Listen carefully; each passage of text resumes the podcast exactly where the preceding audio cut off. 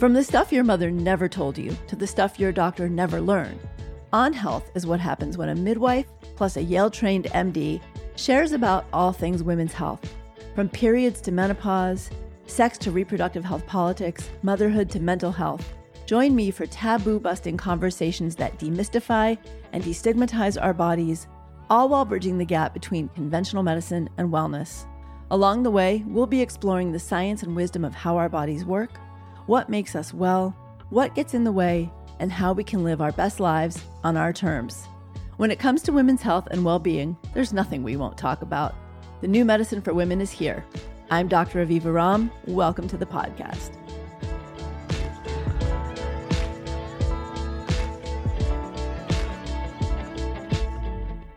Did you know that just 5 days of ibuprofen use has been associated with gastritis, a potentially dangerous inflammation in the lining of the stomach that's caused by this medication? That ibuprofen now has a warning for increasing the risk of heart attacks in adults who use it, and that Tylenol eats up glutathione, one of the body's main natural detoxification chemicals. Yet these are the medications we turn to over and over for our kids when they have a fever.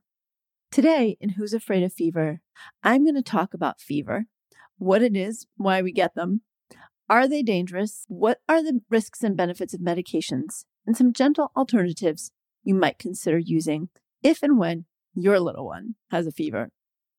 One recent afternoon, a lovely natural mama in my neighborhood wrote me a semi-frantic email. Her 9-month-old daughter was running a high fever, she said, of 100.4. Since her daughter also had a cough, this mama was really worried about pneumonia. I've been giving her ibuprofen around the clock to try to bring the fever down, she added, and I'm really scared. A few emails and a phone conversation later, she felt reassured by me that this was a low temperature and that her daughter did not have symptoms of pneumonia, and the mama was more able to relax. I totally get it, though. When my own son, my oldest child, was around 18 months old, he's now almost 38 for the record, he had his first fever. I took him to the doctor because I didn't know what else to do. She told me it was a viral infection, and still she recommended that I give him an antibiotic. She also told me to rub him down with rubbing alcohol. I filled the prescription, but something inside me was saying, wait a minute, viral infections. I thought antibiotics were for bacterial infections. And when I opened that bottle of rubbing alcohol that I brought home with me and had my son in the bathtub where she said to put him in a tepid bath and rub him down with the alcohol, something just struck a nerve in me, and I didn't do it. I didn't do any of these things, including the antibiotic. Instead, I called her and told her that he was nursing, resting, and otherwise seemed himself. So could I just watch and wait? And she said, I could. And that's what I did. What's really interesting and slightly disturbing is that we now know that rubbing kids down with rubbing alcohol when they have a fever or at all is a major cause of nerve damage in kids. So it's not recommended medically anymore. It's gone the way of the dinosaur, as in it's a completely extinct medical recommendation. We also now know that 70% of all antibiotics that are recommended to kids are completely unnecessary and inappropriately recommended and can cause long-term health problems in our kids, including when they become adults. And it's also a leading cause of the global antibiotic resistance crisis. So I'm really glad I trusted my intuition, but I was pretty scared. I think we've all been pretty well programmed to assume that we have to treat a fever and that fevers are kind of scary or maybe dangerous. So I set out to understand more about fever and get comfortable with it and know when medical care was needed and what I could do to make my children more comfortable when they did have a fever, which eventually was going to happen. That was 37 years ago, and in the interim years, I've now guided tens of thousands of families through fevers without unnecessary medical treatment. And now, as a Yale-trained MD, who also happens to write the curriculum on integrative medicine for pediatric residencies around the country, I'm even more convinced of the need for us to avoid unnecessary medications and overtreatment of fever in our kids. Unfortunately, I've seen kids chronically over-medicated for fevers, encouraged by doctors and also moms who are scared. And I just really want us to feel empowered to know when to treat, but also know when not to treat and what we can do instead. If you're a mama, which is probably why you're listening to this, or maybe you're a grandparent, you are inevitably going to have to deal with fever because pretty much every otherwise healthy kid is going to have one at some point. In fact, over 5 million parents take their kids to the emergency department every year for fever. 5 million parents. That's a lot of emergency department visits. And right now, this may be especially apropos because we're entering cold and flu season, but kids get fevers all year long. So I wanted to learn to feel more confident so that next time I knew what I could do to help my child. Again, that was a long time ago, and you may have a lot of questions for me like, well, should I ever do Tylenol? Should I go to the doctor's office? That's what we're going to talk about today. And you're going to know what to do if your little one does wake up in the middle of the night, fretful and hot to the touch, and you check her temperature and it's 102 degrees. She's had a cold for a few days, but maybe she hasn't had a fever until now. Maybe she's screaming from pain from an ear infection and you're worried and you don't know what to do. Should you give Tylenol? Should you call your doctor's office hoping to reach someone in the middle of the night? Should you go to the emergency department? Can you wait until morning? You've heard about using herbs for fever and thought it sounded good at the time, but now that your child has one, you're not so sure. Believe me, I've been there as a mama and also as a family doctor who practices pediatrics and has spent several years on night call doing triage, answering exactly those calls from worried moms and dads, and also doing middle of the night emergency department and hospital admissions, of course, during the day too. So what should you do? If your child is under 1 month old and has a fever at all, or your child is under 3 months old and has a fever and nobody else in the family has a cold, call your doctor or go to the emergency room. If your child is listless, not responding to you normally, or seems very sick, call your doctor or go to the emergency room. If this is your child's first time having a fever, it can make you feel really anxious, and it can also cloud your judgment if you're feeling anxious. Even if it's not your first time at the rodeo, our children being sick generally makes us feel vulnerable, anxious, and emotional. So first thing, try to take a few deep breaths. Literally, take a step back, take some breaths, and try to objectively notice how sick your child seems to be. Kids with fevers, especially if the fever is at the higher end, are normally going to be sleepy, cranky, irritable. They may sleep a lot with a high fever, or even at the lower end of the range of fevers, they may sleep. They may be really fussy, really uncomfortable, and a breastfeeding baby may never want to get off your boob because they just want to nurse all day long. It's how they're staying hydrated and also comforted. And very commonly, kids, when coming down with something, the fever may be the first thing you notice. Or sometimes you'll notice your kid was acting kind of not him or herself for a day or two. Then the fever and maybe some cold symptoms come on. Sometimes the cold symptoms come on first. You notice a little runny nose, then their eyes look a little glazed or red or irritated, and then shazam, it all comes on at once. Sometimes your child may have a fever with no other symptoms. And that is a time when you do also want to bring your child to the doctor because that can be some kind of a hidden infection, like a urinary tract infection. Fever is at the top of the list of 3 conditions that parents are most afraid of their kids getting. Cough and meningitis are the other 2. We've all been pretty well programmed to assume that we have to treat fever. And even that fever is scary or dangerous. And what we're mostly afraid of is usually the complications, implications, or perceived consequences of a fever. Is it some really scary disease that's causing the fever? That's what most of us worry about. And even more so, most parents worry or wonder that fever can cause brain damage, coma, or death. And hey, that's pretty scary stuff to wonder about. Actually, some healthcare providers are also afraid of this, even though the facts show that these are completely unrealistic fears in almost every case of fever in a child. Nonetheless, it can feel really darn scary when our kids are sick. We've been raised to think that fevers are dangerous, and this is reinforced by the fact that we're encouraged by our children's doctors to give medication to bring the fever down. But is this really necessary? And are fevers dangerous?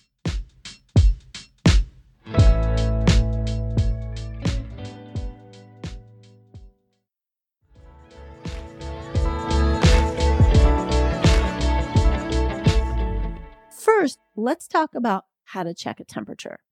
Now, most of us mamas are pretty cued into our children's fevers. We know when they feel hot.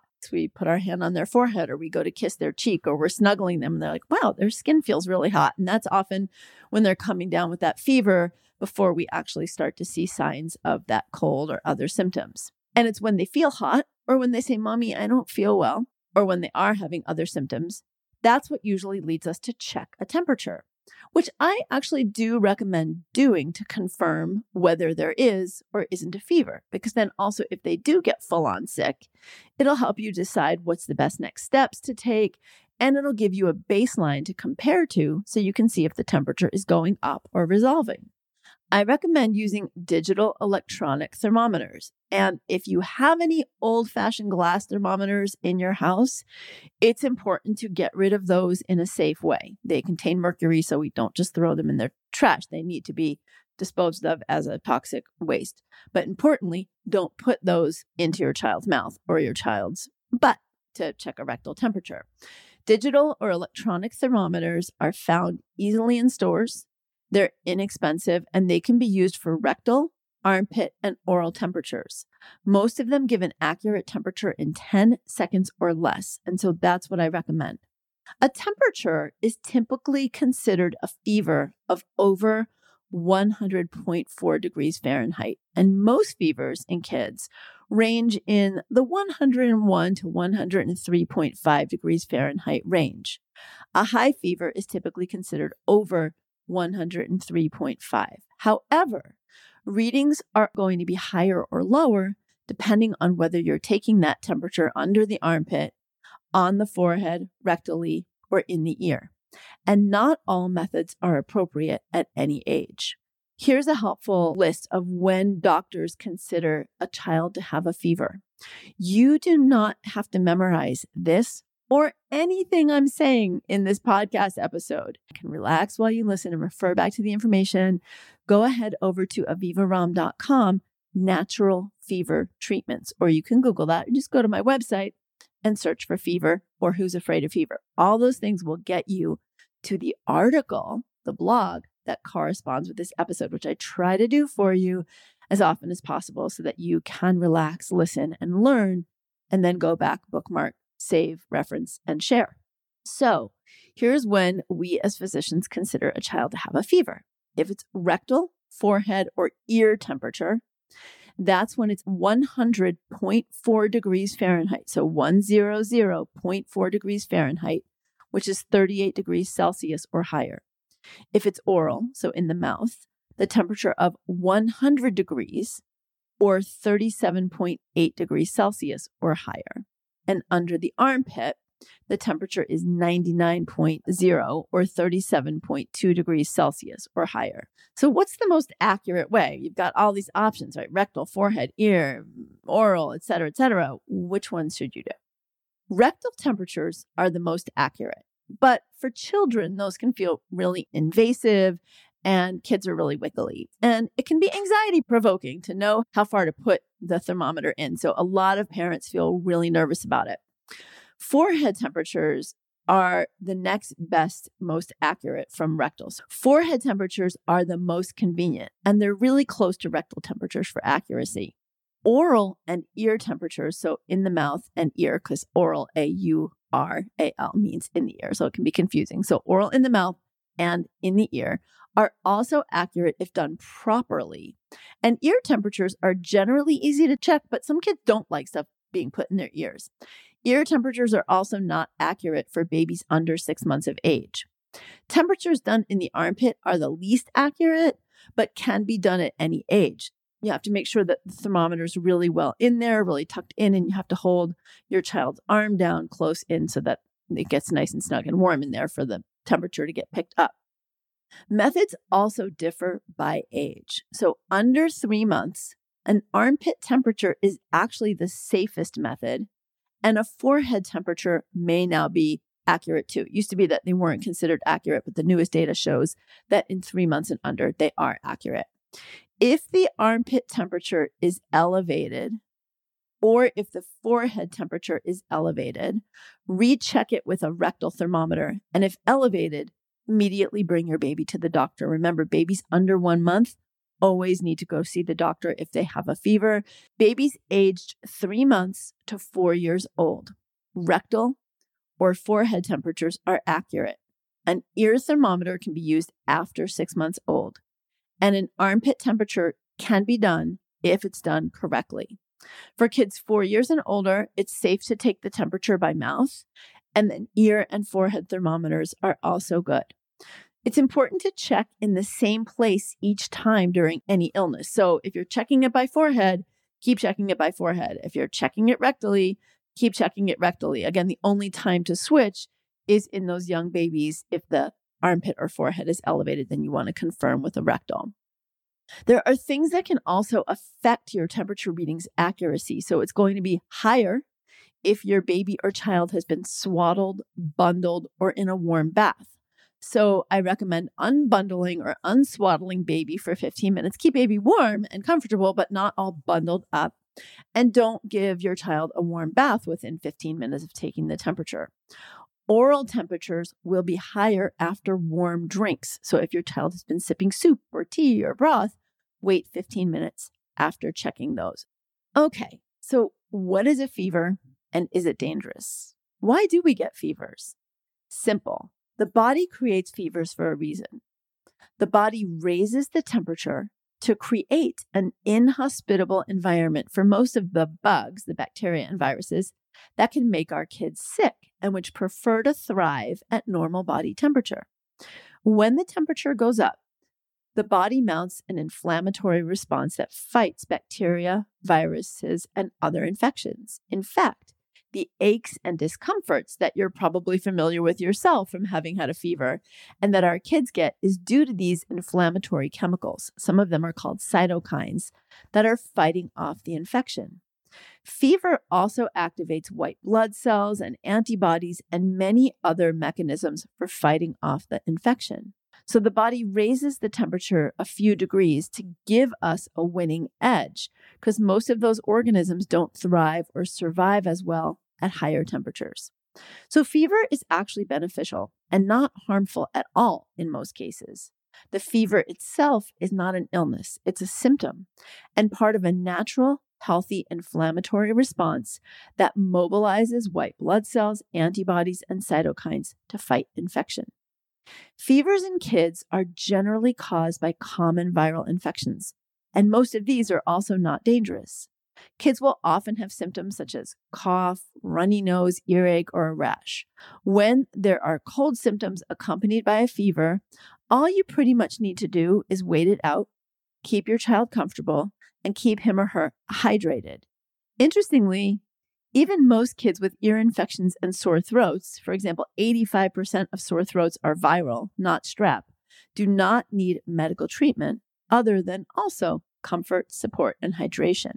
Bacterial infections such as strep, urinary tract, and some bacterial ear infections can also cause fever. And these are times when your child may need antibiotics, but that's to treat the infection. Even in these cases, the fever is a symptom telling you something's going on, not the problem itself. Of note, and this is often a really big misconception, the height of a fever generally has very little relationship to the severity of an illness. So a kid could have a mild cold and be a kid who runs high fevers. A kid can have a more serious infection like pneumonia and run a relatively low fever. The exception for that is in babies under 3 months old. In that case, the risk of a serious illness is 10 times higher with a high fever. And again, this is also why we want to make sure that in babies 3 months and younger, have a quicker reaction time to go get an evaluation from the pediatrician. And in babies 1 month and under, we always get medical attention for a fever. Now, the biggest fear that I think most of us have, and we've been deeply instilled in this for decades, actually, our mothers and grandmothers were deeply instilled in this, is the idea that a fever, and particularly a high fever, is going to cause brain damage. The idea that there's a glass ceiling on fever has been recognized since the 1940s, meaning the fever will only go so high in most children. Unlike in a condition like hyperthermia, which can occur with certain medications or nervous system problems where the body's thermostat has been hijacked and the body can't regulate its temperature. In those cases, the fever may become dangerously high. But in normal, healthy people, the brain has a natural turn-off mechanism at a certain temperature. So fevers in kids rarely ever exceed the body's natural fever cutoff point above, which it's not going to go higher than is safe. So fevers in kids rarely ever get to above 105 degrees Fahrenheit or high enough to cause brain damage or a coma. In fact, brain damage or coma from a fever is so extremely rare that it's really just not something to worry about in normal, healthy kids with otherwise intact brain function. In fact, there's nothing inherently dangerous about a fever. The risk really has to do with what the underlying infection is, and remember, the height of the fever doesn't correlate with that except in babies 3 months and under, and whether your child is staying hydrated. In the beginning, I talked about some of the potential side effects of medications like ibuprofen and Tylenol. So, of course, you may be wondering, well, are fever medications ever okay to give? Tylenol and ibuprofen can both moderately reduce fever, and with it, aches and pains that accompany fever, cold and flu, as well as earaches and sore throats. Ibuprofen is the more effective of the two, and they're commonly used in conjunction, alternating them over the course of the day, but either can be used alone. These medications do help with comfort, but they're not helping the illness to go away any faster, nor do they decrease the risk of febrile seizures, which I'm going to talk about in just a little while. While Tylenol, ibuprofen, and related medications can reduce fever by about a degree, they don't get to the underlying cause of the illness. They don't shorten the duration of the illness. And while they can help your child be more comfortable, which is important, they do carry some risks. Tylenol has been associated with liver toxicity and increases the risk of developing asthma. Tylenol, as I mentioned earlier, also burns up something called glutathione, which is naturally produced by your body. Your body uses glutathione to take care of what we commonly call free radicals. It helps as an antioxidant. When we burn that up, we open up ourselves to lots of oxidative stress. Tylenol, as a result of this, is associated with liver toxicity. In fact, in some countries, Tylenol can only be sold over the counter in pharmacies by the pharmacist at a maximum dose that's allowed to be dispensed at any one time. Ibuprofen and other drugs in this class called nonsteroidal anti-inflammatory drugs, or NSAIDs, can cause gastritis even with just 5 days of use and stomach bleeding as a result of the gastritis. And that's literally just from using them every day for a week with fever. They're also associated with an increase in secondary infections. So, for example, you get a respiratory infection and then you get pneumonia secondary to that, and they may delay healing. I treated a 4-year-old girl in my practice who had developed severe gastritis as a baby from the simple usual recommendation of giving Tylenol and ibuprofen around the clock, which led to her then requiring Prilosec for the gastritis for 6 months. And in her case, this all led to a domino effect of medical problems, including an autoimmune disease that she developed by the time she was 2. Of course, this is rare. And fortunately, in this little one's condition, we were able to put her condition into remission. The important part is the more we learn about these medications, the more we learn about their potential unintended side effects, short and long term. So yes, use them as needed, but remember, unlike how physicians typically recommend them, which is almost like candy, they're not benign. In my medical practice and amongst my family and friends, if a child is mildly uncomfortable with a common febrile illness, cold, flu, sore throat, ear infection, I suggest starting with natural remedies, which I'm going to share with you whenever possible.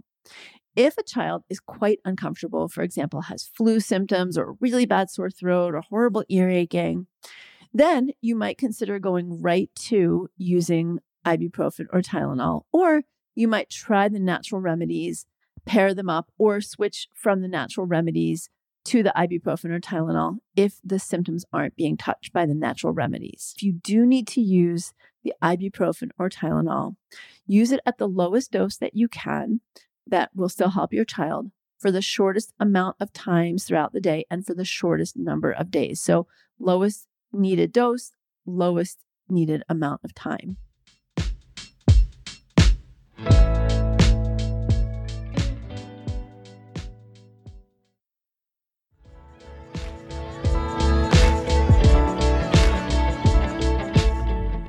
I do want to swing back and mention a word about febrile seizures, because if your child experiences them, it can be downright terrifying to see.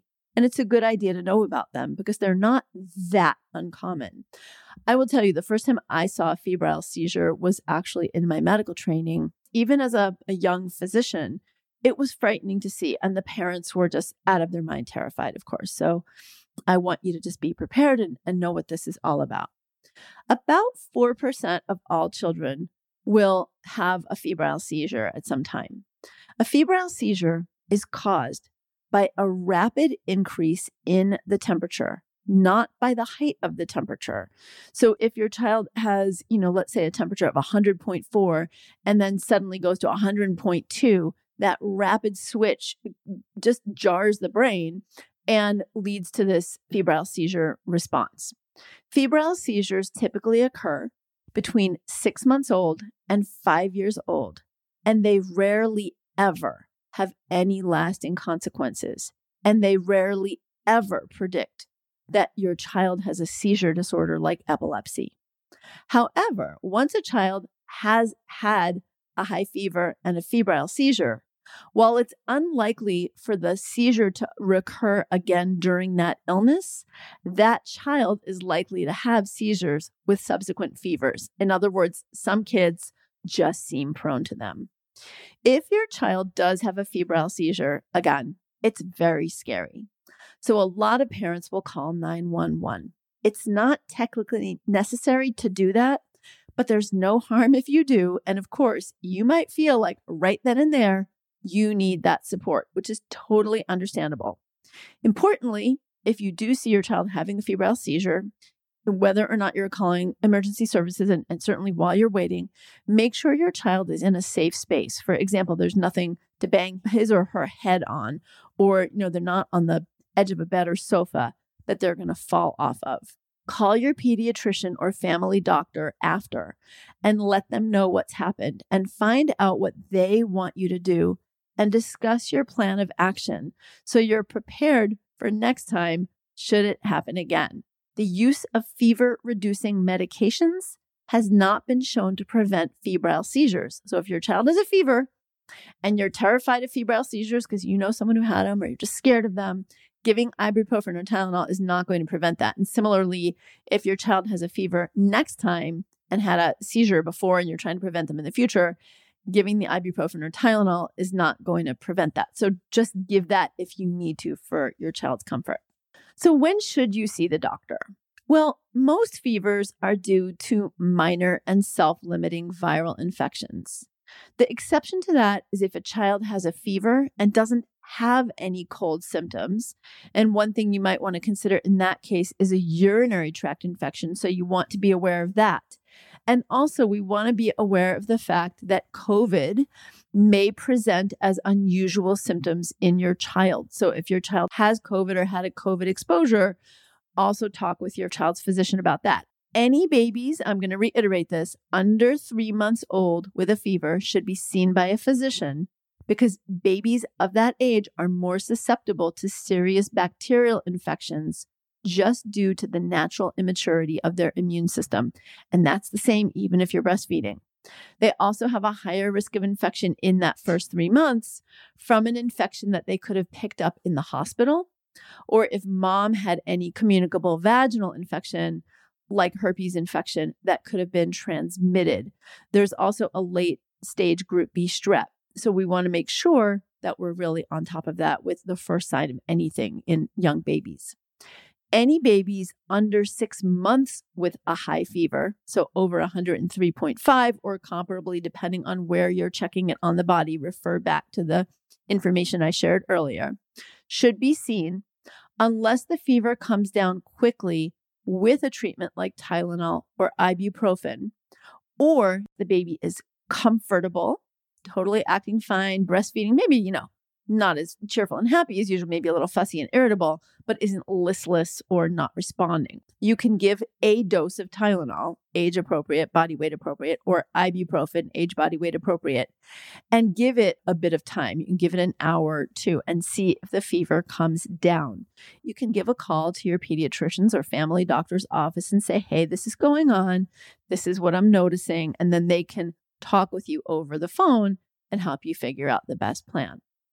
Any kids who are not taking fluids or not urinating a normal amount at any age, or just not acting right, if they have a stiff neck or persistent vomiting or a severe headache, which can be signs of meningitis, although again, that's rare, or severe earache pain or belly pain, which could be something like appendicitis, they should be seen. And if they seem at all listless, limp, they're not waking up, like they're just kind of floppy, they're not making eye contact, get medical care. Any children of any age who have had recurrent fevers for more than 7 days, even if the fever only lasts a few hours a day, should get seen, because that may be something else that's going on that needs to be checked out. That's not typical for cold or flu or ear infection or sore throat. And of course, if you just feel like your child needs to be seen, you're not sure, you're not comfortable, go get them seen. You can do that. Just keep in mind that you can get the assessment, but if it's a common viral infection and an antibiotic is prescribed, you can feel free to push back a little bit and ask more questions about whether that's truly needed, because we do want to avoid the antibiotic overprescribing that's so rampant and can have unintended personal health consequences, short and long term, and contributes to the global problem of antibiotic resistance that before COVID was actually considered the single biggest global public health threat facing all of us, and that we really all do have to play a part in preventing. And interestingly, doctors in pediatric offices and in the emergency room are much more likely to give an antibiotic, even if it's not needed, if they think the parent wants it or the parent seems anxious about it. So have that honest conversation. So in summary about when to see the doctor, all babies under 1 month old with fever should be seen by a doctor immediately. This can be a medical emergency. Babies under 3 months old with a high fever, as I've talked about, should be seen by a doctor. Any kids who are not taking fluids, not urinating a normal amount compared to usual, or just aren't acting right should be seen by the doctor. Any kids with fever, along with stiff neck, persistent vomiting, or severe headache should be seen by the doctor. If your child has severe ear or belly pain, if your child is lethargic, that is, he's just not fully waking up, seems weak, or just kind of sort of limp and lying there and isn't making eye contact, see the doctor. Fevers that stay high for more than 3 to 5 days, so actually a high fever by how I've talked to you about it, and staying high for more than 3 to 5 days, or recurrent fevers that come and go for more than 7 days, see your doctor. And remember, if you feel worried that your child has a serious illness, take your child to the doctor. And here's something else I would say, and this is really important. If you feel that something is going on with your child and you take your child to the doctor and the doctor dismisses that, push a little harder. I've talked with many pediatricians, some who have tens of thousands of patients in their practice and who have been doing this work for 30, 40 years.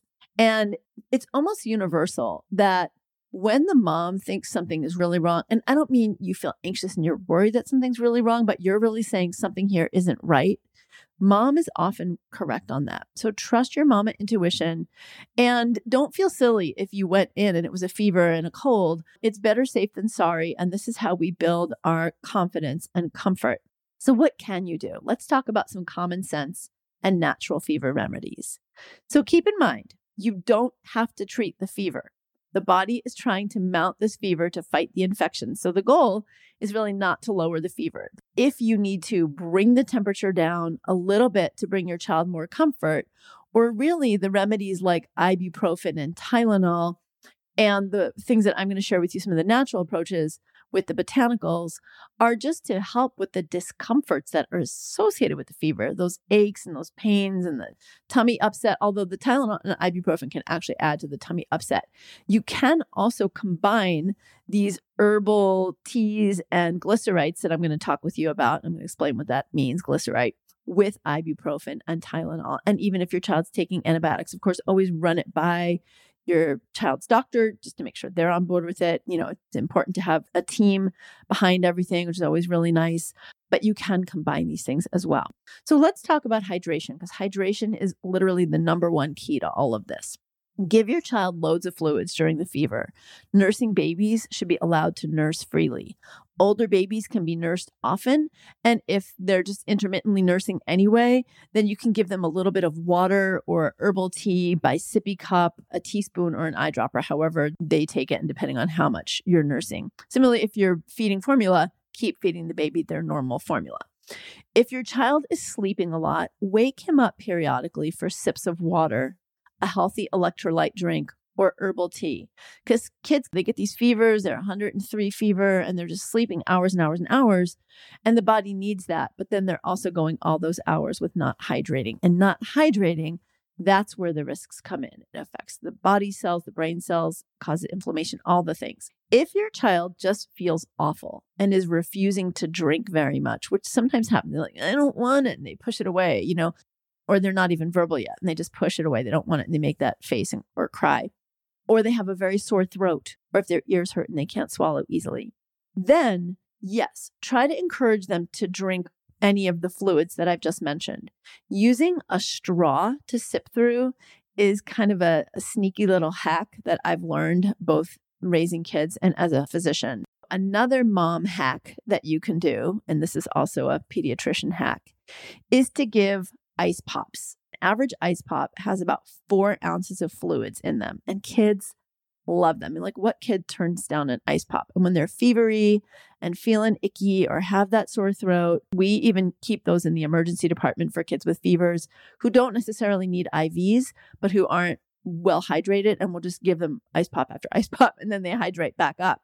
You can do herbal ice pops and make those with some fruit juice. You want to get a good quality, you know, fruit juice, no sugar added, whatever flavors your kids like for ice pops. It's kind of a sneaky, tasty way to get the teas into your kids. At the end of the article that's associated with this podcast episode, I have an opt-in that you can get, and it's a download of some of my favorite herbal ice pop recipes.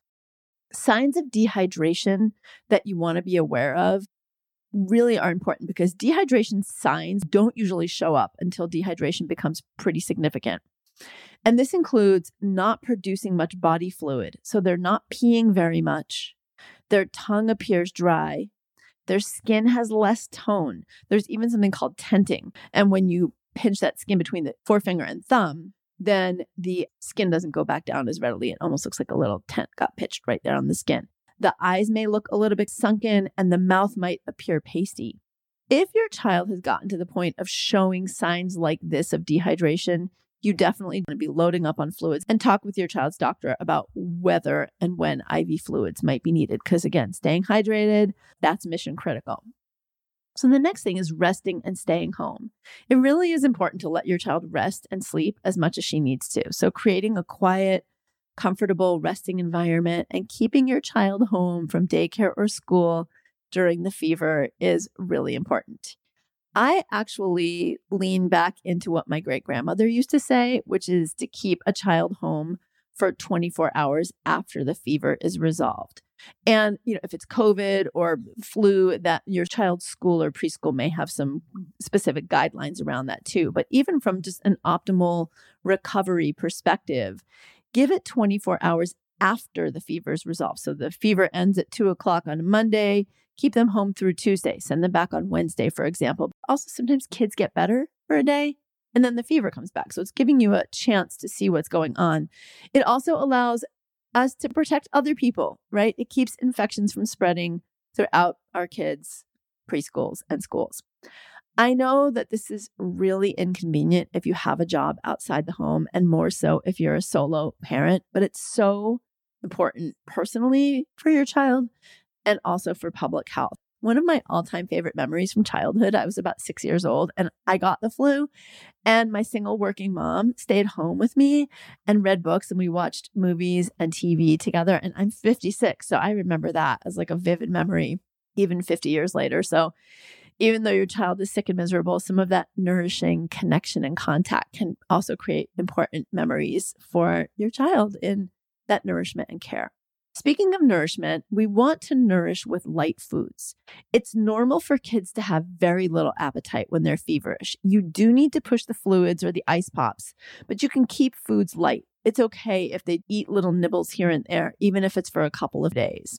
Soups, broths, toast, small amounts of fruit, steamed vegetables, but don't force them to eat. Just push the fluids and let them kind of naturally find their way through. If your baby is breastfeeding, that's different. Then they do absolutely still need to keep their nourishment up. If they're stopping feeding or if they're stopping taking formula, that's very different.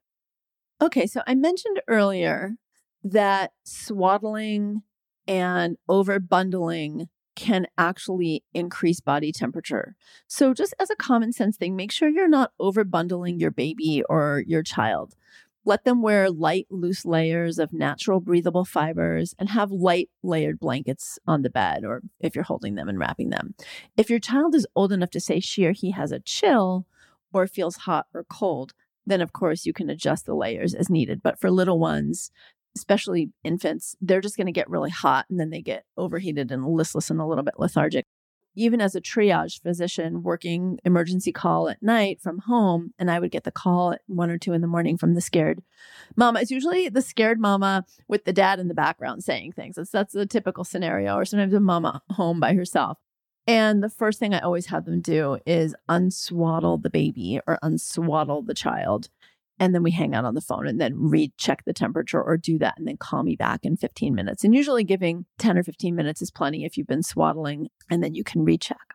Let's talk about some natural remedies that you can use.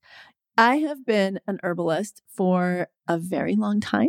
I started studying herbal medicine when I was 15. I started practicing as an herbalist when I was 20. I am considered one of the world's leading Western herbalists in women's and children's health. I literally wrote the textbook on herbal medicine for women and continue to now for 12 years have written the integrative medicine pediatric curriculum for Yale, the pediatric residency, which is used in 150 different residency programs around the country. Going from hippie home birth mama herbalist to Yale MD has not changed my love of, appreciation for, or confidence in using herbs. Herbs can be used to help ease the symptoms associated with a fever, the aches, the headache, the tummy discomforts, the chills. High fevers can be lowered a little bit with the herbs I'm going to share with you. And they're just a lovely way to bring some hydration into if your children enjoy them. These are the classics that I've used with my own children and that I use in my medical practice. And they're also ones that are safe for children of all ages. Of course, babies under 3 months, you're checking with your pediatrician first. And in those babies, optimally, what you're really doing is breastfeeding if you're still nursing them. So this is a very simple selection that I'm going to share with you, just like a half dozen things that you can use. So the forms that these herbs are given in are teas, and that's the most traditional way to use the herbs that I'm going to talk about with you today, except for lavender, which is going to be lavender oil, just externally in baths for comfort. But you can also use these herbs in glycerites or tinctures. Glycerites and tinctures are both a form of an alcohol that extracts the active portions of the herbs into a very concentrated form. So instead of your child having to sip down, a quarter cup of tea, you can actually take just a few drops of the glycerite and give it to them directly, or a few drops of the tincture and dilute that in water. Glycerites are really interesting because they're a form of alcohol, but it's a sugar alcohol. It tastes very sweet, and it has a syrupy consistency to it. So most kids actually really like them. There are a couple of companies, Herb Pharm and Gaia Herbs, both of which I have no financial relationship with, that make glycerites and put the products for children in baby-friendly child dosing packages. So the actual bottle will have an age or weight dose for infants and children, which is really a convenient way to use them. And those are companies that I've known the owners for decades and do a really good job with quality and organic materials, et cetera. The other thing is the remedies that I'm talking about with you today are really specific for the aches and pains and symptoms associated with fever. I'm going to share when they have other benefits as well, like for cough or something like that. But on my website, I have other articles that are specific for things like ear infection and sore throat. And for those of you who want to become Dr. Mom experts or Dr. Dad experts, I have a full online course called Healthy All Year, which you can learn about over at the homepage of my website. Drop down under courses in the main banner, and it'll take you to Healthy All Year, which is a course with all these things and so much more, downloadable recipes, tips on, when things are an emergency, when to call the doctor that are quick reference, and all the things you can do to support and boost and prevent colds, flus, and respiratory and other infections, and all the things that you can do naturally to treat. When it comes to dosing, tea is usually given in 1 or 2 eyedroppers full for babies, 1/4 cup for children under 1, 1/4 cup to 1 cup every few hours for toddlers and older children. And for children 10 and over, they can drink a cup of tea a few times a day. I do talk about all this dosing in the Healthy All Year. I also have a book called Naturally Healthy Babies and Children. It came out in the, that came out around 1998, I think. And it was one of my early books, and it's chock full of these wonderful, beautiful natural remedies. Teas can be sweetened with honey or maple syrup. And honey is actually phenomenal for treating coughs too. But it's really important not to give honey to babies under 1 year old. It can actually cause infant botulism. So these are the herbs that I love: chamomile, catnip, and lemon balm. And I usually combine that as a tea. And it can be made into a tea that then you cut with some of your child's favorite juice and freeze that combination into ice pops. If they won't drink the tea because they're not used to herbal teas, you can do half tea and half fruit juice or half sparkling water, just to get them hydrated and to get the herbs into them.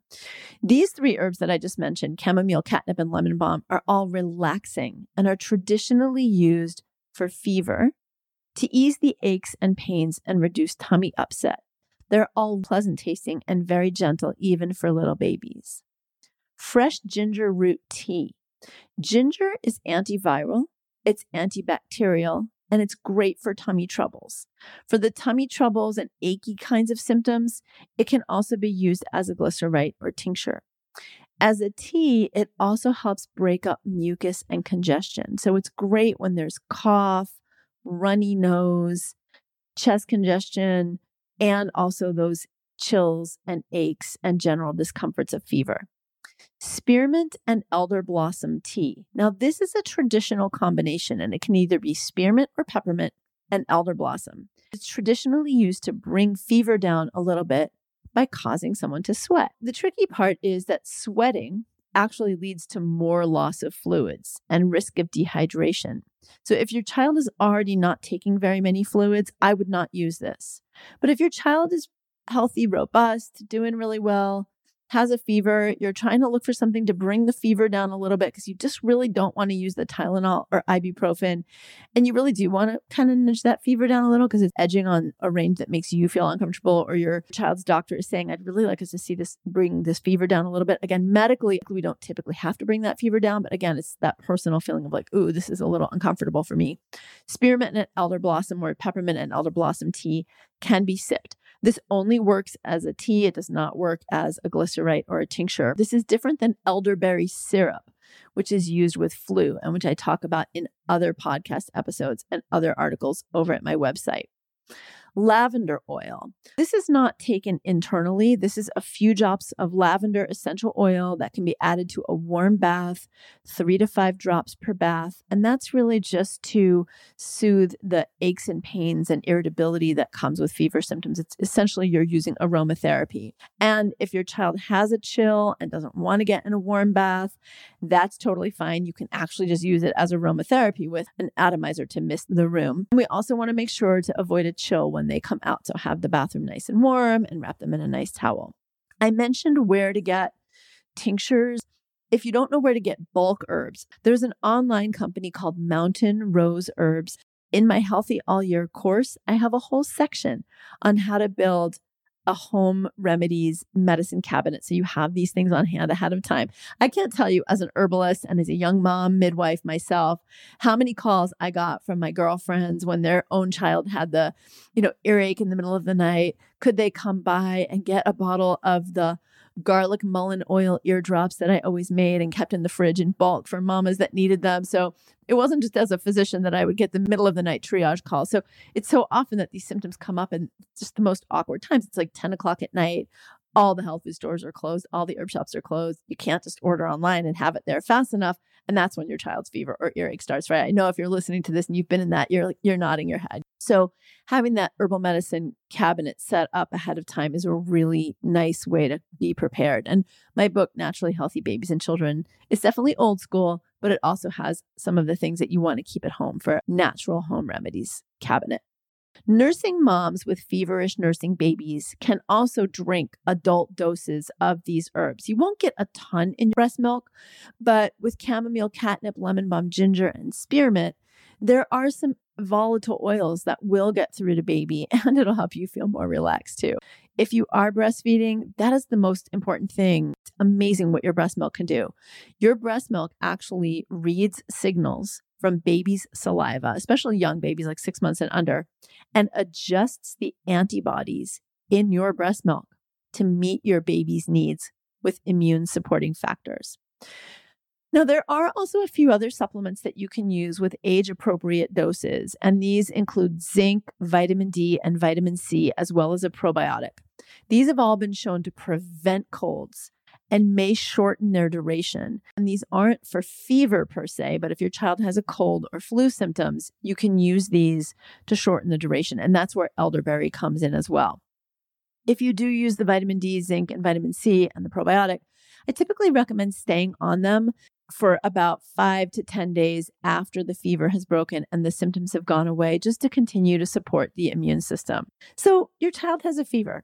How do you know that things are improving? Well, kids can run a fever for as short as 24 hours. Many of us who are moms with grown kids can think back to that 24-hour thing that our kid had, that 24-hour virus is what we'll often call it. But typically, fevers last 5 to 7 days because typically respiratory infections last for 5 to 7 days. Things are improving when your child starts to perk up and feel better. Sometimes you'll notice that they've broken a sweat. They want to get up and play more, interact more, and their appetite is returning. Those are all signs that things are improving and going in the right direction. I just want to kind of sum up and say, remember that most fevers are viral infections that are quite simple and self-resolving. In babies under 3 months, a visit to the doctor is important. In babies under 1 month, critical.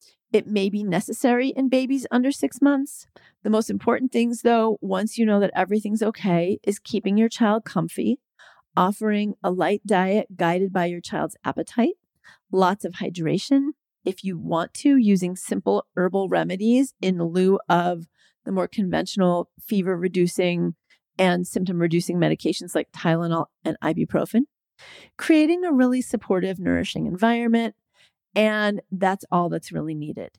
If you need to or want to use Tylenol or ibuprofen or both, keep it to the minimum amount of doses for the shortest number of days and allow some time for convalescence to prevent rebound and secondary infections. And remember, you're not bothering your doctor if you call or go in, but there's a lot you can learn to also build your confidence as a doctor mom.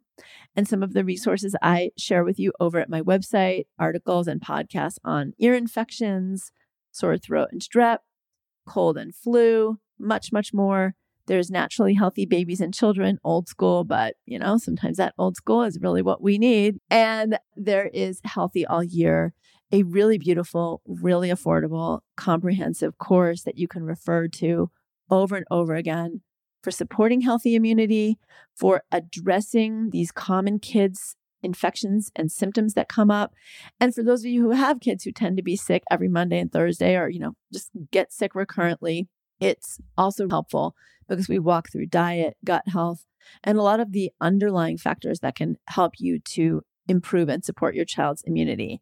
And most of all, I'm wishing you trust in your own beautiful mama wisdom. See you next time.